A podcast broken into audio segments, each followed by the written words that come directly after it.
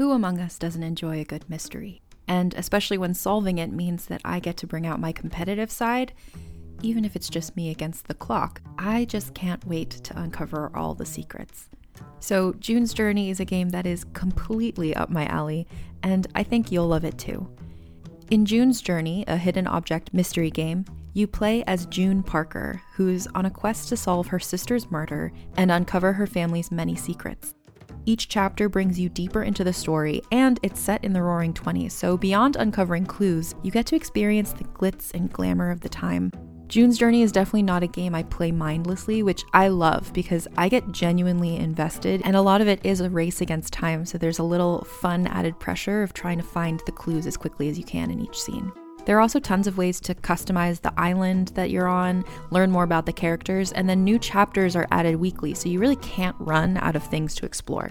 So if you think you're up to solve this case, download June's Journey for free today on iOS or Android, or play on PC through Facebook Games. June needs your help, detective. This episode is brought to you by Paramount Plus. Get in, loser! Mean Girls is now streaming on Paramount Plus. Join Cady Heron as she meets the plastics in Tina Fey's new twist on the modern classic. Get ready for more of the rumors, backstabbing, and jokes you loved from the original movie with some fetch surprises. Rated PG 13. Wear pink and head to ParamountPlus.com to try it free. Hi, I'm Keegan. And I'm Madigan. And you're listening to Your Angry Neighborhood Feminist. This is a podcast where we explore the world through our own personal feminist perspectives. Hey. Hello. Oh, Hi. we Hello at- there. we went at the same time. Uh. It's okay. It's fine. Just let it go. Let it ride. Thank God for editing, right? It humanizes us. I'm leaving all of that in. Are you kidding me? perfect, perfect. Well, we are starting off Pride Month, everybody. Hey, happy Pride Month to everyone. Happy everyone. Pride. And I am so excited to be talking about this today because I remember both of us really enjoying discussing this topic when we talked about the second wave, like what, three years ago now? Two years Yeah. ago? However Yeah, long three. it's been. Three, I think. re- I remember talking about this and saying, I want a Lavender Menace shirt. And being like, oh, my, this they're so cool, you know. But I didn't really look into you know, how it began or any more of the story. So I'm glad that we are going to be discussing the Lavender Menace today. Yeah, absolutely. So we did, as Madigan said, we briefly touched on this when we talked about our second wave feminism episode because it was a turning point in the second wave. You know, it was a push towards more inclusion and more diversity, more intersectionality within mm-hmm. the women's liberation movement because up until this point as we've spoken about many many many many times every wave of feminism, of course, has pushed to be more inclusive, but the first and second waves specifically were very predominantly white and middle class. White, I was going to say white upper middle class women for the most part that had a very And specific heterosexual idea. women. Mm-hmm. Heterosexual women, yes, who had a very specific idea of the rights that they wanted. And I think that there was also a majority of these women. You know, I don't think there were that many out women who were comfortable in the feminist movement, and we'll discuss why. And you know, a lot of people credit the beginning of the the second wave of feminism to Betty Friedan, and Mm-hmm. it is Betty, Betty Friedan, Betty Friedan, jeez, Who'd that be? and it was Betty Friedan who first referred to the quote unquote lesbian problem as the lavender menace because she had this idea that lesbians would be the downfall of the feminist movement and that the presence of lesbian women distracted from their goals of gaining full social and economic rights for women. She was Right. afraid of the stereotypes of them being, you know, mannish or man hating was going to hurt their political future in the movement. Right. I mean, because at this time, and even now today, I mean, we get some very nasty messages Oh, on yeah. our feminist social media accounts, but a lot of them tend to focus on feminists as these man haters, these um, misandrists, and oftentimes they will say in a derogatory manner that feminists are all lesbians, and that's Yeah. why that's why feminists quote unquote hate, Hate men, so much, which doesn't even make any sense. Uh, but I do think that her homophobia was showing, of course. But in addition to that, she really wanted to dispel this idea that feminism or feminists were man hatey in any Yeah. way, right? And so, in order to do that, she thought that it was best to distance herself or distance the movement from lesbian issues and lesbian rights. But Yeah. I can only imagine how isolating this must have felt to lesbian feminists at this time Yeah. because they were coming out of an era or in some places in many places we're still in you know areas in the United States where their sexuality was not only looked down upon but actually criminalized like Well, let's let's think about this because it was in 1969 when Betty Friedan referred to the again lesbian problem as the Lavender Menace. 1969 is the same year as the Stonewall riots. Mm-hmm. So if we think about it in that context, there there were no gay rights, there were no lesbian rights, and then a lot of these women also were part of the gay liberation front, which was very focused on gay men and didn't leave a lot of room for the lesbian women within its group. So a lot of these feminist lesbians felt like they had nowhere to go, and a lot of them were actually working for Betty Friedan's now organization, the National Organization of Women, and were fired or left in solidarity because of their sexuality. Because Betty was trying to distance herself so much from lesbians. Right. So the women's movement had kind of coined this phrase saying that the personal is political, right? Which Yeah. is in a great phrase, great Yeah. slogan. However, that cannot ring more true than for people whose, you know, class or race or sexuality are kind of intrinsically tied to who they are. Exactly. And, and so for them, you know, there were a lot of lesbian feminists who were working inside of now and they were saying hey you know our slogan is the personal is political. This is part of who i am. It's who i was born as. Can we start working towards rights for lesbians? Because we you know rights for women. We're women Yeah. right? Yeah. and they were told by now leader betty friedan and other senior members of the organization that it was too soon to begin fighting for lesbian rights and that it would make it harder to win other feminist victories. And when we talked about the second wave, I said that I had watched the movie She's Beautiful When She's Angry, which is a great feminist documentary. Uh-huh. Highly recommend that everybody watch it. But even Yeah. in that, you have these kind of prominent feminist voices, these heterosexual women, white women, middle class women, Uh-huh. who are saying, even at the time that that film was made, which is in the 21st century, Yeah. that they were concerned. They thought it was too soon. They were Yeah. like, we need to focus on one thing at a time. It's very reminiscent of the abolitionists or the, um, rather the women's rights activists of the first wave who felt that way about abolition. It's it's too soon, one thing at a time. Uh-huh. We can't fight for your rights right now. We'll get to it eventually. That kind yeah, of vibe. let us let the first you know wave i guess to call it of women get their rights and then we're gonna fight for your rights after that when they were like no like we deserve to be a part of this too and that's the thing that's so upsetting because something like your identity could make you lose a job position, make you lose your sense of security, your sense of home.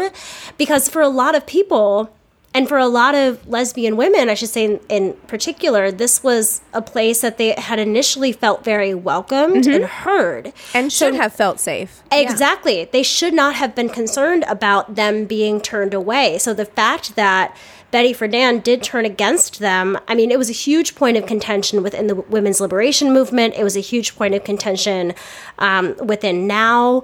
And um, Right. I mean, and un- unfortunately, I think the unfortunate thing is that Betty Friedan didn't even turn against them so much as she was never for them. And like, I think that that's really difficult whenever you enter into this space, you're so excited about these new opportunities. You know, in that documentary, they show, I rewatched the, the part of that documentary where they talk about the Lavender Menace and Uh-huh. they're, they're showing these clips of these high school and college age girls who are having police officers and people come to their school and lecture them about turning gay and the fact that they've arrested gay women in the past and and things Yeah. like that and this is the kind of environment that they're growing up in and then they find a place where they think, okay, this is a place where I can be accepted. This is a uh-huh. place where we're going to work together towards change, where Yeah. women get to stand in solidarity with each other and then have to learn that, no, not you. We don't mean you. You know what I mean? Which is Yeah. devastating. It's absolutely devastating. And I mean, I do think that Betty Friedan did push away some, you know, lesbian organizations because one of the most noticeable changes after kind of this La- Lavender Menace quote that she gave out in the New York Times Magazine was that she dropped the New York chapter of Daughters of Bilitis, which was the mm-hmm. first lesbian civil and political rights group in the United States, from their list of sponsors for the first Congress to Unite Women that would be held in November of 1969. So that was another really obvious diss to the lesbian community that they weren't going to be accepting the mm-hmm. money from the Daughters of Bilitis, which was known as a and still to this day it's still running it's known as a huge lesbian run organization and they turned their back on on them which was even more obvious to the lesbian women within now and the women's liberation community of being like what the fuck you know Yeah, yeah, absolutely. And I think it's really this interesting testament to how quickly progress can happen. Yeah. Uh, in a lifetime, because this really wasn't that long ago. No. And a lot of the people, including Friedan, but a lot of the other people in now, the other feminists in now, they believed that feminist issues were irrelevant to the majority of women, which, as we know now, sexuality is such a spectrum. Like, it's so Yeah. broad. And so to say, you know, like there's us and there's them and our issues, our separate issues, is just stupid. I mean, like Yeah. looking, looking at it from from today's lens, looking at it from a modern lens, like it's it's so stupid to think that those things wouldn't intersect. Like yeah lesbian women Or still think- have issues that women face because they're women. Like exactly to think to think that they're othered because they're attracted to women uh, it doesn't it doesn't make any sense to me. I almost would think that they would be like the queens of the feminist movement because they have completely disregarded men from their lives. They're all Well, about women, you know. and uh, as we will, you know, maybe briefly go over a little bit later, I think they definitely thought that. They were like, Yeah. "Why- why? Like, we so. We love women. What's the problem? You know? we love women and we advocate for women. You know, What's Um, the problem? I mean, I want to talk really quick because in within the creation of Now, there was a woman named Ivy Bottini who actually designed the logo for Now, and she was openly lesbian. And she became the president of the New York chapter of Now, and she introduced lesbian concerns into Now in 1969 in a public forum called "Is Lesbianism a Feminist Issue?" And Ivy too would eventually be expelled from her position in Now for what she's done for trying to bring you know lesbian causes to the forefront.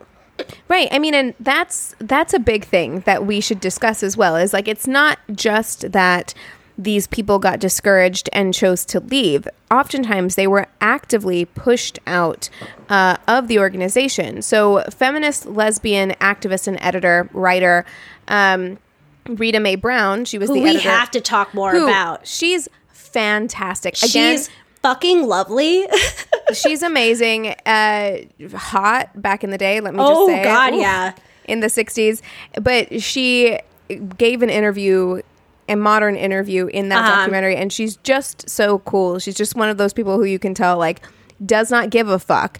And Oh yeah, everyone she everyone who knew her would say she doesn't know how to shut up, which I really appreciate in Clearly, someone. yeah, which I, I feel do seen. because those people get shit done. They do. So she was the editor of the Now newsletter. So she again very active, very involved, was devoting her life to women's rights, and she was consistently, constantly pointing pointing out to the leadership at Now that they were treating their lesbian members the way that men treated women. And when she said that, she got such intense backlash. And I believe that at that point, there was a target on her back after Uh-huh. she started becoming so vocal about those issues. And she eventually did get fired from her position as the editor of the Now newsletter. And I really think that her firing was kind of the catalyst for a lot of people because they looked at Rita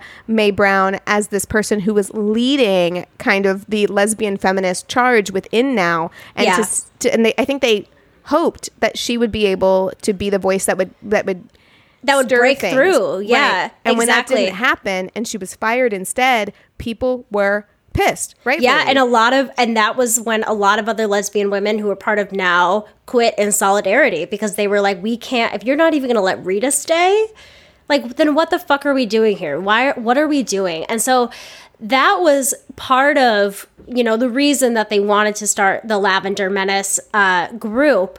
But there was another heterosexual feminist by the name of Susan Brownmiller who Mm-hmm. made things even worse. Although I think she was trying to make it better, she really just Oh, screwed up. clumsy. So she was trying to make a joke and distance herself from Betty's homophobic views, referring to lesbians as perhaps more of a lavender herring than a menace. So, like we said, she was trying to be funny, but it really pissed off Rita and other activists as they saw it as a comment on lesbians' insignificance in the march towards women's rights, which is how I would see it too. Like they're saying, well, maybe they're not as big of a problem as Betty's saying, Right. but they're still a bother and they're insignificant and we're not going to look at those issues. That's still what I see from that too. Well, from what I see is she's trying to me what that felt like was that she was trying to appease everybody by yeah, kind of both saying sides. they're not a threat is what she was trying to say is like they're not a threat to us. Let's just let them do what they do. But yes to me that would sound like oh let them have their little thing over there. It's not going to be a problem for us. And i'm sure that's not how she meant it but i certainly would have taken it that way. If somebody were to sure. tell me that I'm not a threat, I'd be like, fucking watch me become a threat.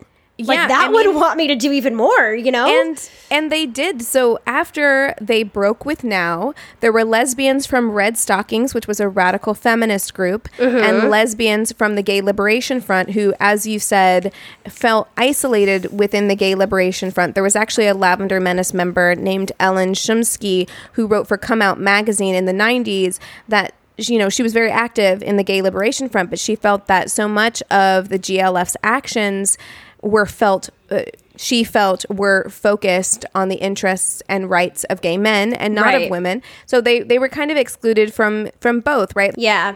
I feel so similarly with this as I do to black women in the first wave, right? Like they're excluded from the civil rights movement, they're excluded from the women's rights movement, and they're left kind of on their own. And that's that's the same thing here. They're excluded Yeah. from the gay rights movement, they're excluded from the women's rights movement, and they have to figure their own thing out. Yeah, right? they had to start something themselves. And they saw the second Congress to unite women in New York City in 1970 as a great opportunity to make their voices heard. So a lot of radical lesbian feminists banded together and became the Lavender Menace to fight against this second Congress. Yes, and Rita Mae Brown, along with the other founding members of the Lavender Menace, they got together once they had formed their own their own group, and they decided that they needed to write a lesbian feminist position paper because nothing like this had ever been written before. So she, along with the rest of the members, each of them wrote a portion of it. Mm-hmm. And, you know, the first sentence of this paper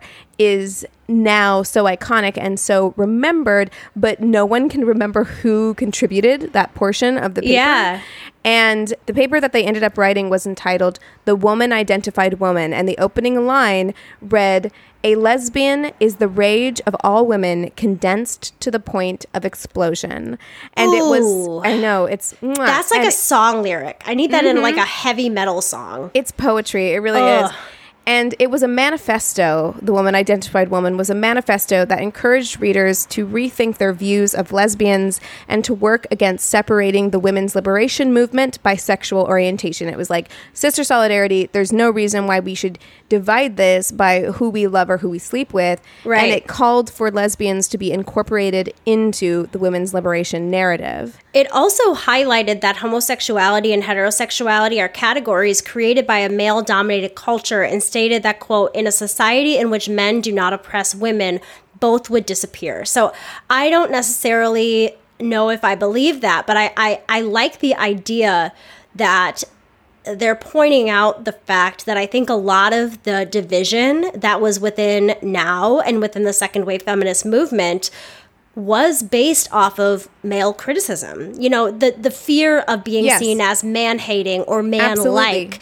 I think that you know, that's the point that they're trying to get across is that the separation that we're feeling as women because of our sexuality isn't because of us as women. It is about our male dominated culture that has had us believe that we are separate women from one another. And I think that that's a really great point. Yeah, I mean, and I think another good point to make is we don't know what the Western world would look like if it had not been dominated by a patriarchal society for as long as it was. Like, we don't know. So, like, Yeah. we can say it's only this way because of this, or it no, it would be the same either way. But the truth is, we don't know because we didn't Yeah. get to have that. So, the fact that gender roles are what they are, I do think in large part is because we grew up in a very patriarchal society and world. And I know, think so that's a to say? really and I think that at the time that was probably like a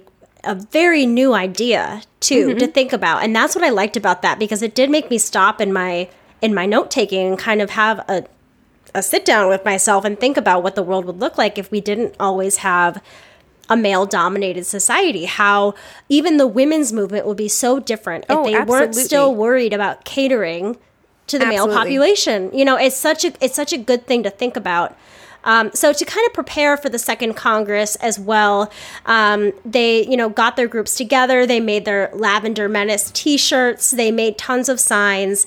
And they started planning something called a zap. Right. And they decided to do this because after everything they'd done, after the mass exodus from now, uh, and and they're advocating, they're writing these papers, right? They are trying to bring attention to these issues. They have been very vocal about these issues for a very long time. They were very dismayed to see that there was not a single panel to address homophobia or lesbianism in the Second Congress to Unite Women, and that the majority of its attendees, once again, were straight, white, middle, and upper class women, and women of color and differing class were also largely excluded. So there was Yeah. very little intersectionality at all. And so that's when they decided, you know what? We need to take action. Like, we Yeah. can't sit back and allow this to happen for another year. Yeah, and I wanted to bring up the fact that the protest style of a zap was actually started by, you know, the gay movements as a way to kind of embarrass public figures by making these really kind of raucous and over Wow. the top uh, you know, protests, you know, wherever mm-hmm. they were to make it so that they couldn't be ignored and that's exactly what worked. So when they got to the second Congress, they came in looking as though they were part of the crowd, right? Yeah. This is one of the most fun things to watch them talk about in the documentary. so cool. Because they're still jazzed about this, like all these years later, as well they should be.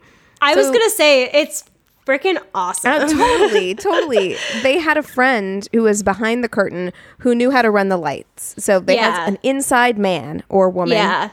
And part way through the conference, the lights went out. So everybody's like, "Oh, the lights have gone out! Wow, Ooh, what's spooky." happening? You know what I mean?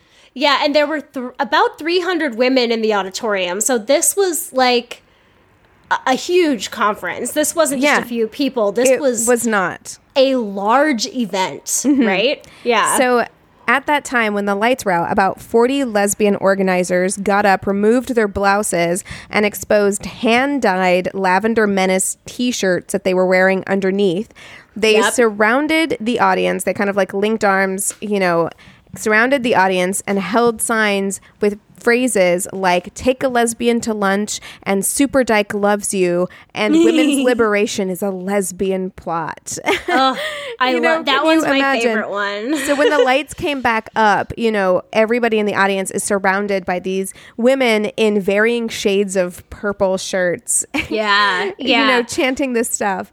And they started like handing out the manifestos to everybody in the audience And uh, I read that one of the organizers by the name of Karla Jay, who actually wrote a book about this whole event later in life, she says that she stated that she stood up and yelled, Yes, yes, sisters, I'm tired of being in the closet because of the women's movement. And then the members kind of like flooded the stage and took over the microphone.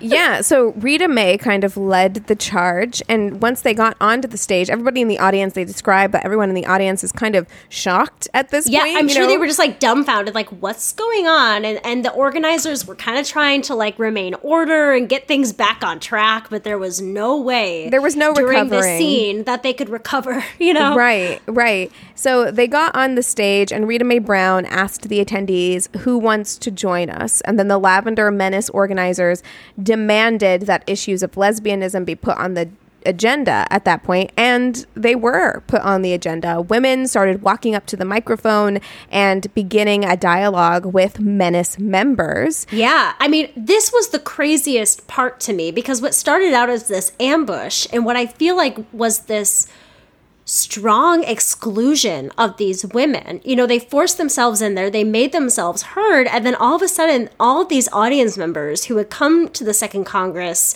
initially started having real conversations with the Lavender Menace, and it became what I read as a conscious raising session. I can't believe Right. that something like this worked so well.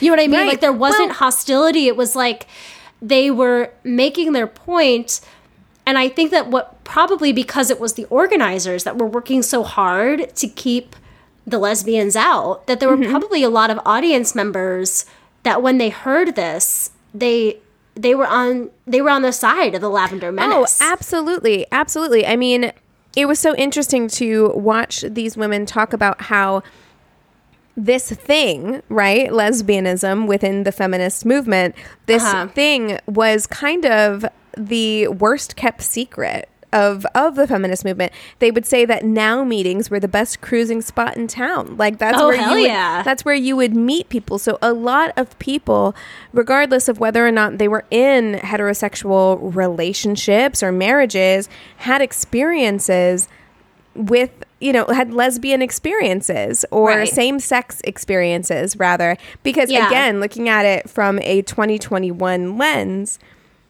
modern lens you know sexuality is a spectrum. So it's not Yeah. surprising that so many women had had experiences like this. They just never been given an opportunity to speak openly about their sexuality. And this was kind of the first time that they said you know what? Lesbian issues are women's issues and we should Uh-huh. be allowed to all talk about them together and people Yeah. got on stage and started discussing their own relationships with lesbianism The Lavender Menace was asked to stay and give workshops over the weekend and to mm-hmm. continue to discuss their thoughts about how, you know, lesbian rights could be incorporated into the women's movement. And by the end of the assembly, the Lavender Menace proposed a series of pro lesbian resolutions that were then adopted by the Women's Congress. Like they were, this was a 100% successful. Absolutely. I mean, and in addition to that, I mean, part of why we think of this moment as being a turning point within the second wave is not only because of what it did for gay rights within the, the women's movement, but also Uh-huh. because of how inclusive it was at this time and how it opened the door to intersectionality within the feminist movement because women Yeah. of color and class workshops also began to spring up at this congress so yeah, I think I think it As a podcast network, our first priority has always been audio and the stories we're able to share with you. But we also sell merch, and organizing that was made both possible and easy with Shopify. Shopify is the global commerce platform that helps you sell and grow at every stage of your business, from the launch your online shop stage all the way to the did we just hit a million orders stage. Whether you're selling scented soap or offering outdoor outfits, Shopify helps you sell everywhere. They have an all in one e commerce platform and in person POS system, so wherever and whatever you're selling, Shopify's got you covered. With the internet's best converting checkout, 36% better on average compared to other leading commerce platforms, Shopify helps you turn browsers into buyers.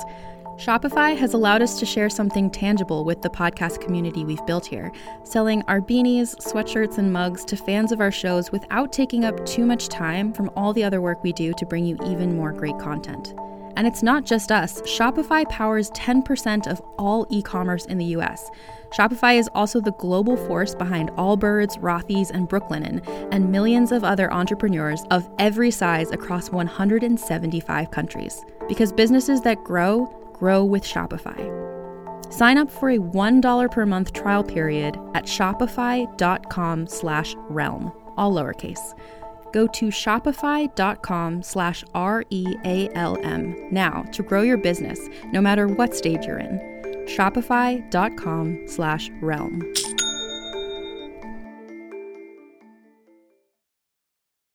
Little Wing is now streaming on Paramount Plus. I'm in a period of emotional upheaval. Is that all the oh, I don't care crap? A little adventure Where are you going? I'm gonna steal a bird from the Russian pigeon mafia. Let's do it. goes a long way. Starring Brooklyn Prince with Kelly Reilly and Brian Cox.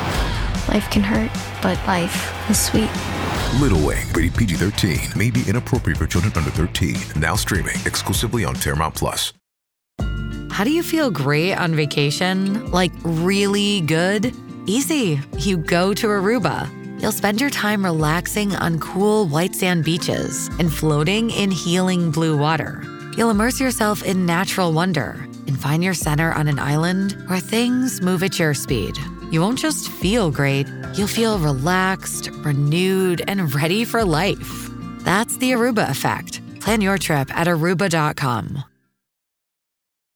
really is amazing. You know, we talk about this so much when different minority groups come together and support each other in order to help everybody be seen in movements that have previously been more exclusive. You know, so I appreciate the fact that it wasn't like the Lavender Menace was all just for themselves. There really was this feeling of, you know, the other activists especially you know the activists of color and those who were you know of a lower class who felt very excluded by NOW and the conference and so many other things you know this opened a door for them as well and during this event itself to be able to then talk about their own issues that they had within the movement and be heard Right. So uh, they were able to actually say, you know, we want to be better represented by this movement and by Uh-huh. this Congress. And the next Congress actually had so many more workshops because of this.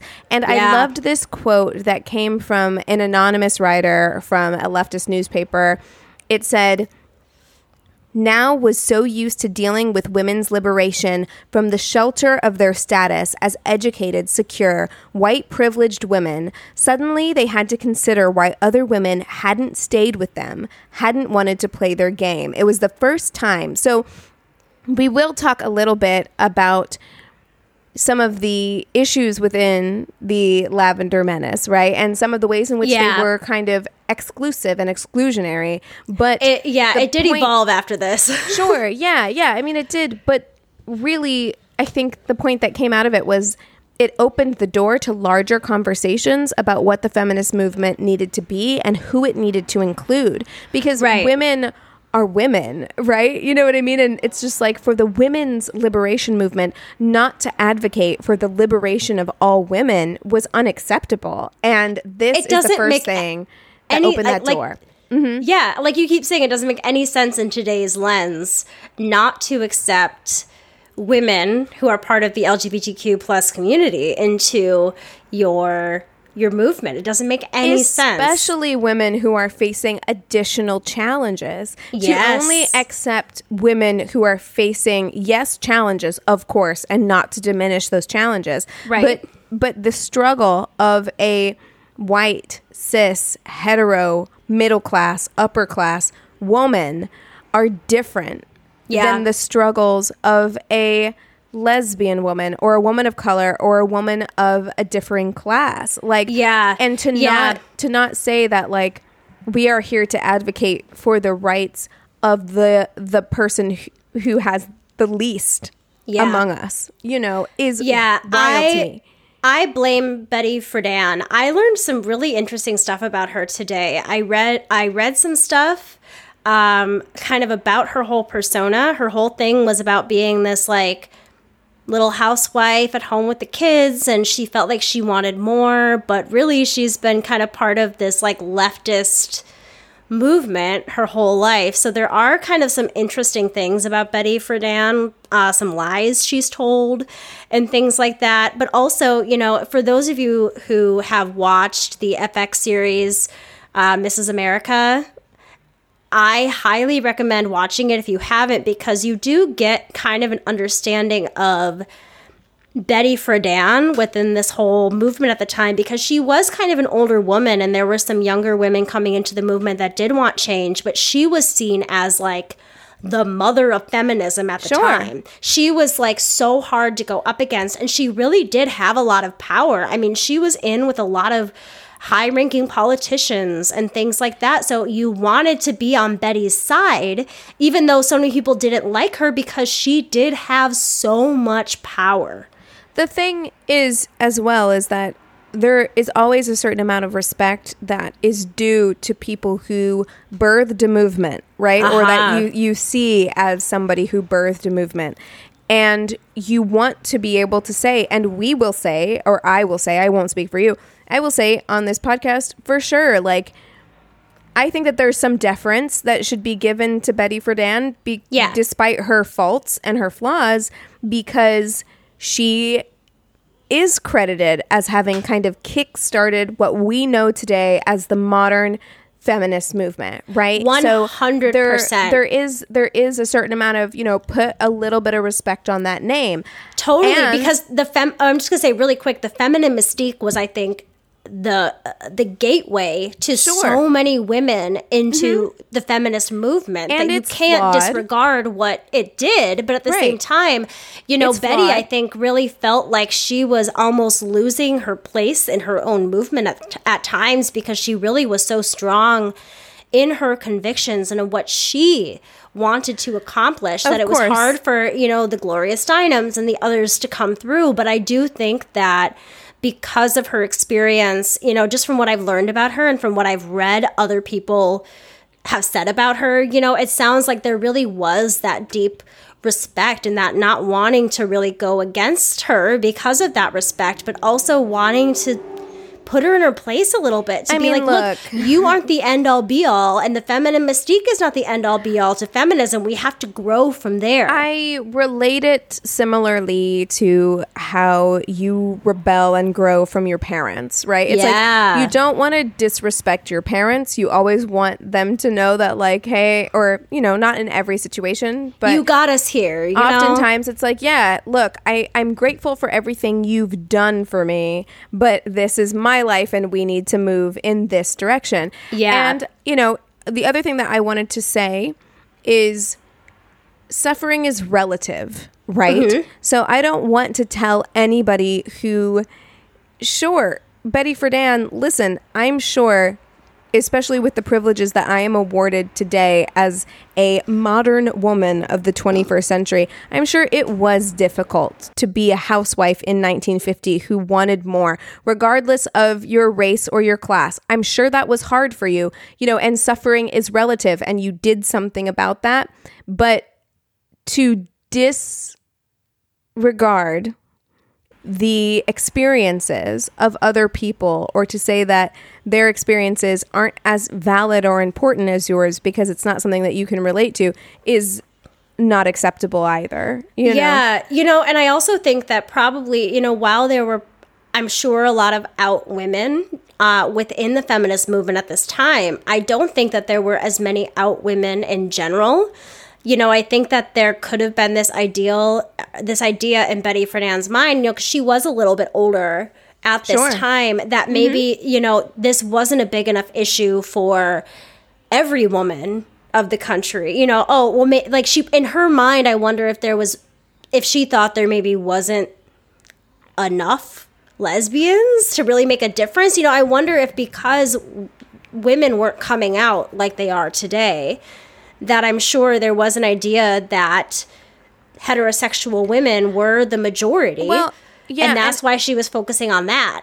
Yeah, and I also think that ultimately The same with the first wave and the way that it excluded women of color specifically. Uh-huh. I think ultimately it comes from the perspective of viewing these people as other from Yeah. them, right? Yeah. Saying, "Look, we might have this thing in common, being our womanhood. This this thing, our womanhood. We might have that in common, but ultimately you are other from me."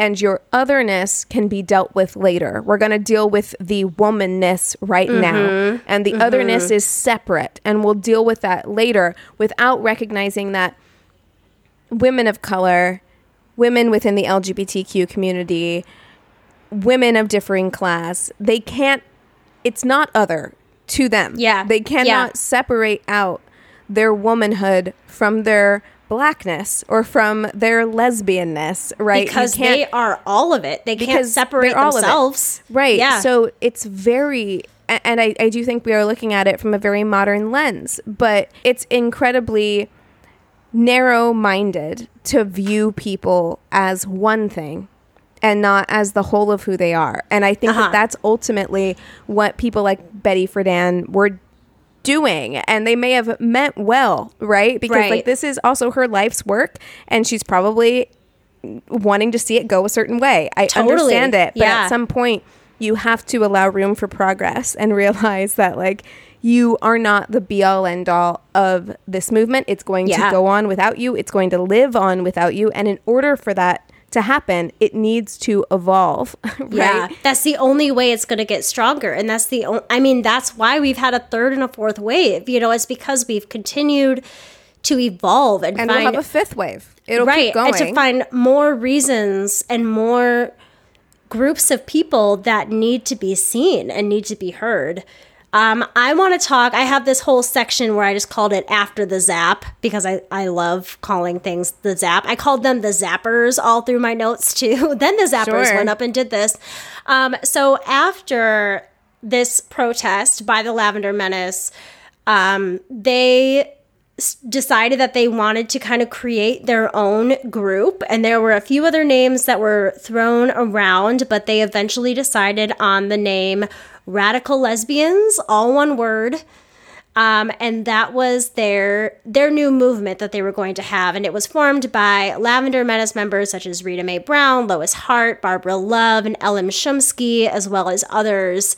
So the radical lesbians really were radical. Uh, they believed in absolute female separatism from men and refused to associate with men or women who refused to cut ties with mainstream heterosexual society. So this group was not without its problems.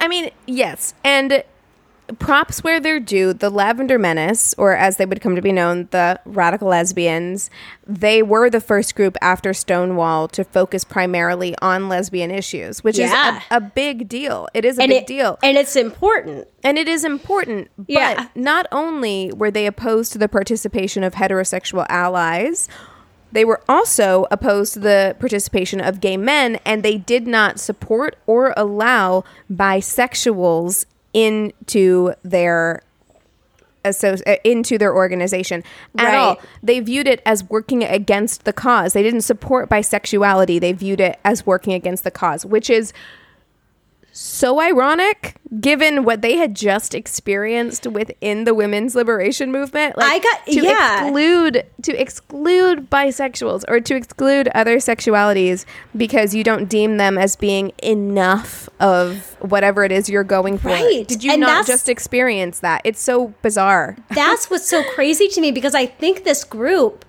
could have lasted so much longer. I mean, they were really only around for about a year because people who Yeah. were part of the group who who were bisexual or who weren't willing to cut ties with the men in their lives and things like that were like, "No, this is too much. That's not what I wanted." You know, I wanted to be a part of the move of a movement as Yeah. a whole. Yeah, I didn't mm-hmm. want to be here to exclude other people and i think that that was their big downfall but at the same time i can understand that that need of banding together and almost not wanting others a part of it but it is so hypocritical as that was the whole point of their movement to begin with Yeah. you know Absolutely.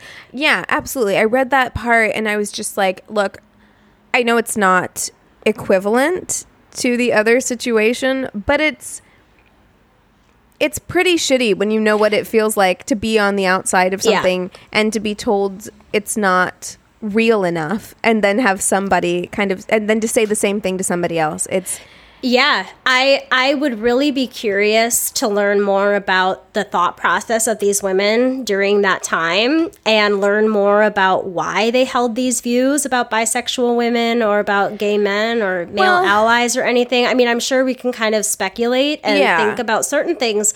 But yeah, it really, you know, whenever you hear about hypocrisy like this, it just, when it seems so obvious to us that they're doing the same thing uh, to other groups that the women liberate women's liberation movement was doing to the lesbians in their group it really is kind of a glaring obvious thing you know Yeah, absolutely. I mean, and we've talked many times on this podcast about bisexuality, and as it is Pride Month, I've seen a lot of statuses by my friends who are bisexual. A lot of my friends who are bisexual are in relationships that are heterosexual passing relationships, and there's a lot of discussion around around bisexuality and people not believing it to be a real thing.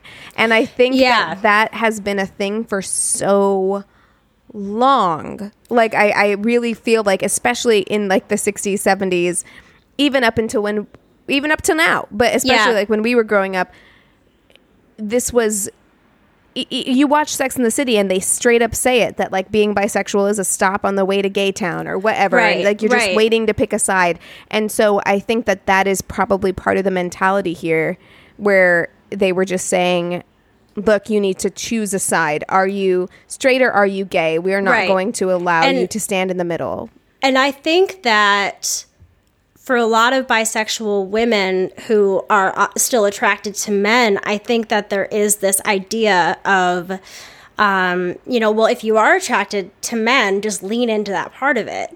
You know what I Right. mean? Where there isn't that idea of having, like we're saying, a, a spectrum of feelings or things like that. So it almost, I think, for a lot of people, and I'm sure this was something seen by the radical lesbians, was that it's almost a, a choice yes to love both Yeah. or it's greedy to mm-hmm. love both and things like that. So I definitely think that to this day there is a lot of issues involving bisexual visibility and understanding, especially in those that are in straight presenting relationships. And I can understand, you know, I can understand the thought process of where the radical, radical lesbians were coming from in misunderstanding bisexuality. I can understand that misunderstanding, but the complete disregard of Right. allowing them to be part of the group when they are still part of your community, they are still attracted to right women. i just i don't you think know that there was that understanding at There wasn't. back then and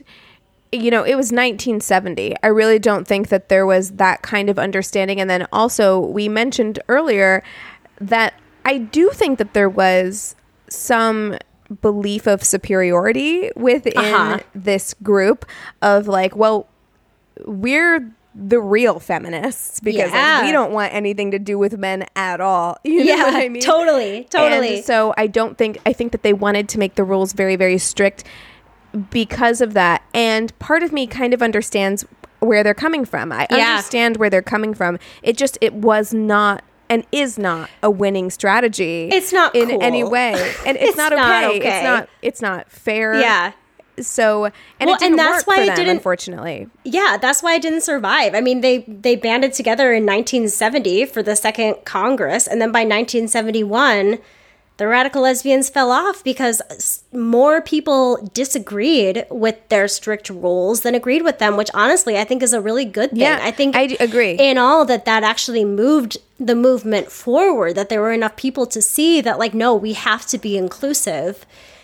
That it's a Right. good thing, you know, I that they didn't stay like- together. I think it's just like any other movement. I I understand it because you know if we were to talk about the civil rights movement and say we're going to talk about Malcolm X, who was very black separatist a Uh-huh. lot of the time, uh, at bare minimum minority separatist, right? Yeah, And I get it because Yeah. when you have been oppressed by a group that has been in charge for so long, Same thing here with with the radical lesbians, right? I understand the desire to absolutely extricate yourself from that group to say we don't want anything to do with you we're going to go create our own thing Well, and it's Um, validating your own valid. identity by doing that. You Yeah, know, and it's, I and it's giving your it. identity superiority to yourself, which I can completely understand. Absolutely. It's putting yourself above those who look beneath you. You know what I mean? It's and I think that that is so important, which is why I'm It's not valid. gonna I'm not gonna tear down, you know, However- the organization that it became, but we Right. cannot we can't you know forget about the, its negatives but at the same time i almost think the fact that there were all of those negatives and it was taken down for the reason that it was to me shows the progress that the group made right well even yeah, though it was I its mean- own downfall you know Right. Yeah. Like what I was going to say there is that with, as with the civil rights movement, as with any movement, the ultimate goal should actually be wanting allies. Like you do want allies. You want Yeah. real allies, not performative allies. You want real allies who maybe will never understand your experience, but want to stand by you and want to move forward with you and want Right. to educate others and want to, because there is power in numbers and you do want that ultimately. Like you do. Like, you know? Yeah. And you will fizzle out if if you can't get that. And so as a black person, I want white allies. I want Mm-hmm. real white allies who truly like understand. Yeah, or that understand, want to understand want to in the best way they can. Yeah, Exactly. exactly. And you know, they the Lavender Menace and the radical feminists er, and the radical lesbians really did make a lasting impact on not just the second wave, but all of the feminist movement because in 1971 NOW passed a resolution declaring, quote, that a woman's right to her own person includes the right to define and express her own sexuality and to choose her own lifestyle.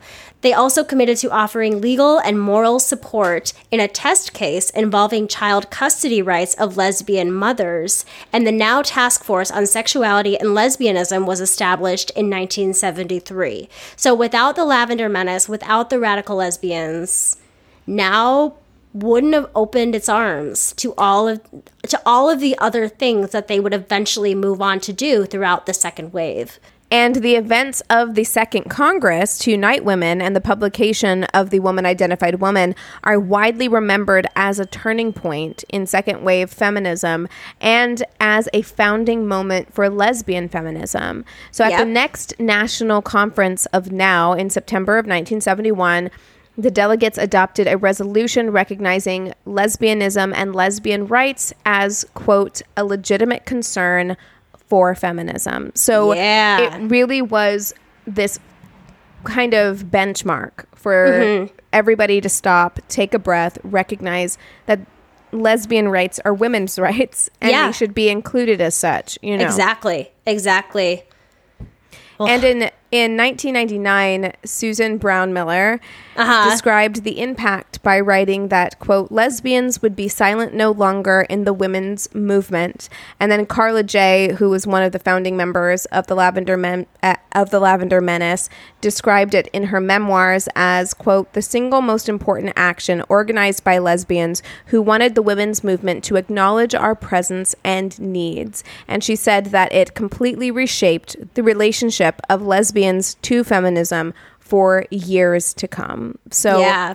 It's true. And I loved, she had this anecdote. So I read this really awesome article from them.us. Yes, I read that as well. Do you follow them on Instagram? Because they're No, great. but I should because this article was lovely. they it was very good. post they post a lot of really great stuff. If you don't follow them, I highly recommend following at them on Instagram. Okay, I. I definitely will, and I will link this article in our show notes. it was a great one. I agree. It was great.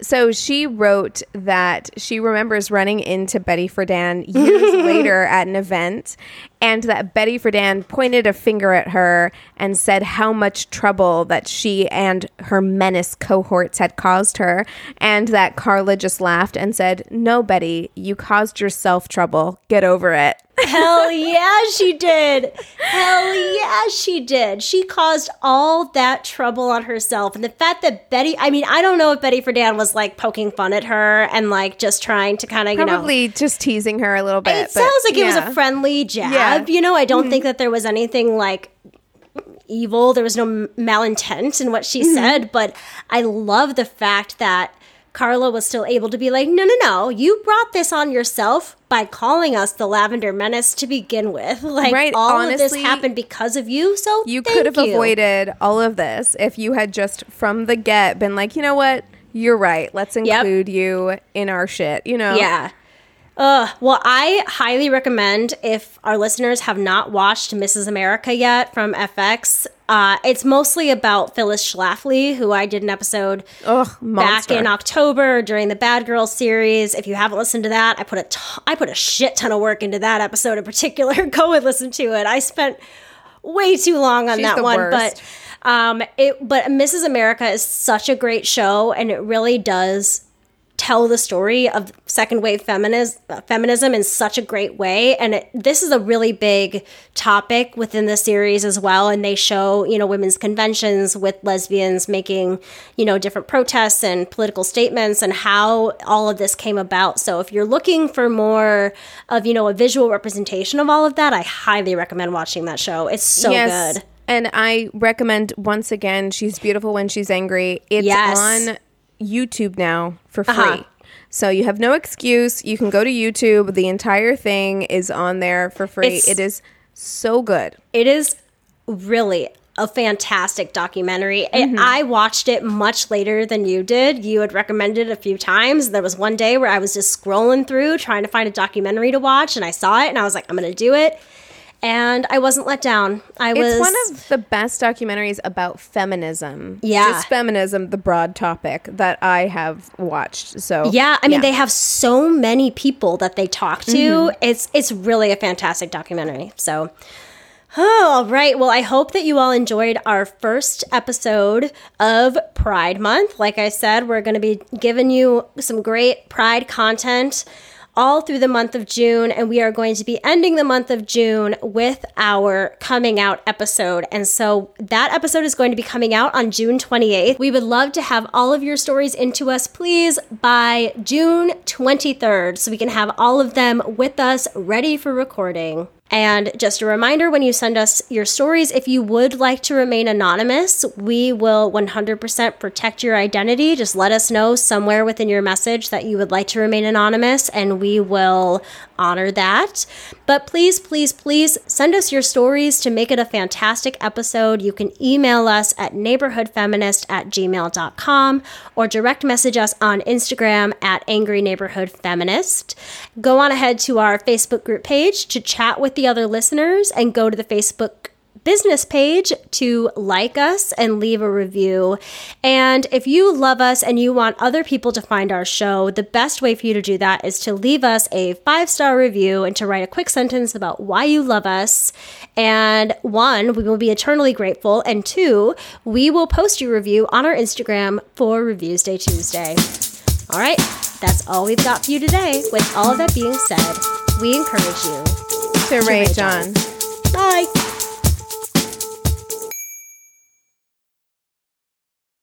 Hey Jenny, have you um ever heard of a vampire slayer? Do you mean the one girl in all the world with the strength and skill to fight the vampires, demons, and forces of darkness? I do. Oh, yeah, I've heard of her. Cool. My name is Jenny Owen Youngs. And I'm Kristin Russo. And together we spent six years watching every episode of Buffy the Vampire Slayer one at a time, podcasting about each and every one. Never seen Buffy before? We will protect you. Our podcast is spoiler free, so first time viewers can listen along safely. Ever thought to yourself, I wish someone was brave enough to write an original song for every single episode of Buffy? Your search is at an end, my friend, because we did exactly that. So, if you've never watched Buffy, or if you're about to watch the series for the 14th time, come over and join us. Our podcast is called Buffering the Vampire Slayer, and you can learn more about it at bufferingcast.com. Listen wherever you get your podcasts.